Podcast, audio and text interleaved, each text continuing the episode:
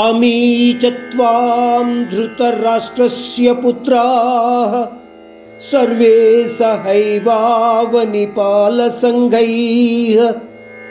भीष्मो द्रोणः सुतपुत्रस्तदासौ सहास्मदीयैरपि योधमुख्यैः वक्त्राणि ते त्वरमाणा विसन्ति दंष्ट्राकरालानि भयानकानि केचिद्विलग्ना दशनान्तरेषु संदृश्यन्ते चूर्णितैरुत्तमाङ्गैः। श्री कृष्ण को शांति रूप में वापस आने को कहने पर भी अब अर्जुन को उस लौकिक रूप में कुरुक्षेत्र युद्ध की तैयारी दिखाई दे रही है। धृतराष्ट्र के अनेक पुत्र महायोद्धाओं के साथ दिखाई दे रही है।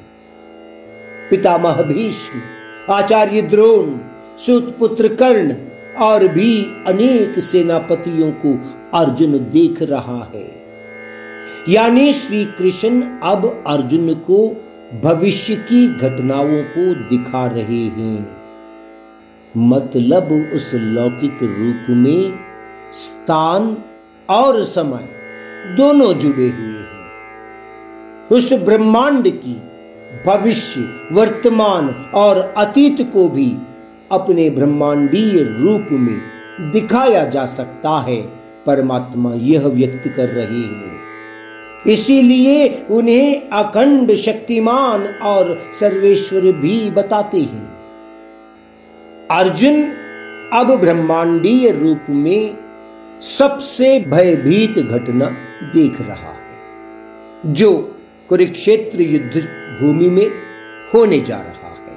कह रहा है कि ऐसा लगता है कि अनेक योद्धाएं आपके मुंह में जल्दी जल्दी प्रवेश करने को आ रहे हैं। कुछ योद्धाओं की टूटे कपाल आपके दांतों में फंसे दिखाई देते हैं। इस श्लोक में प्रयोग हुआ एक शब्द चूर्णित, यानी चूर चूर हो गया। इसका मतलब अनेक योद्धाओं के शरीर आपके दांतों के बीच चूर चूर हुए दिखाई देते हैं।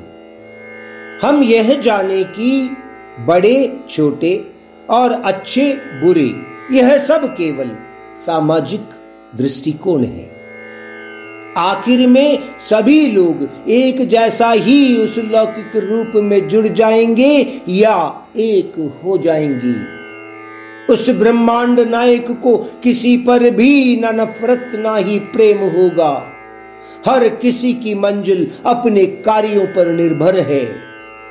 कौरव और पांडवों ने युद्ध का फैसला लिया, इसीलिए यह आम है कि कुछ लोग युद्ध में मारे जाते हैं।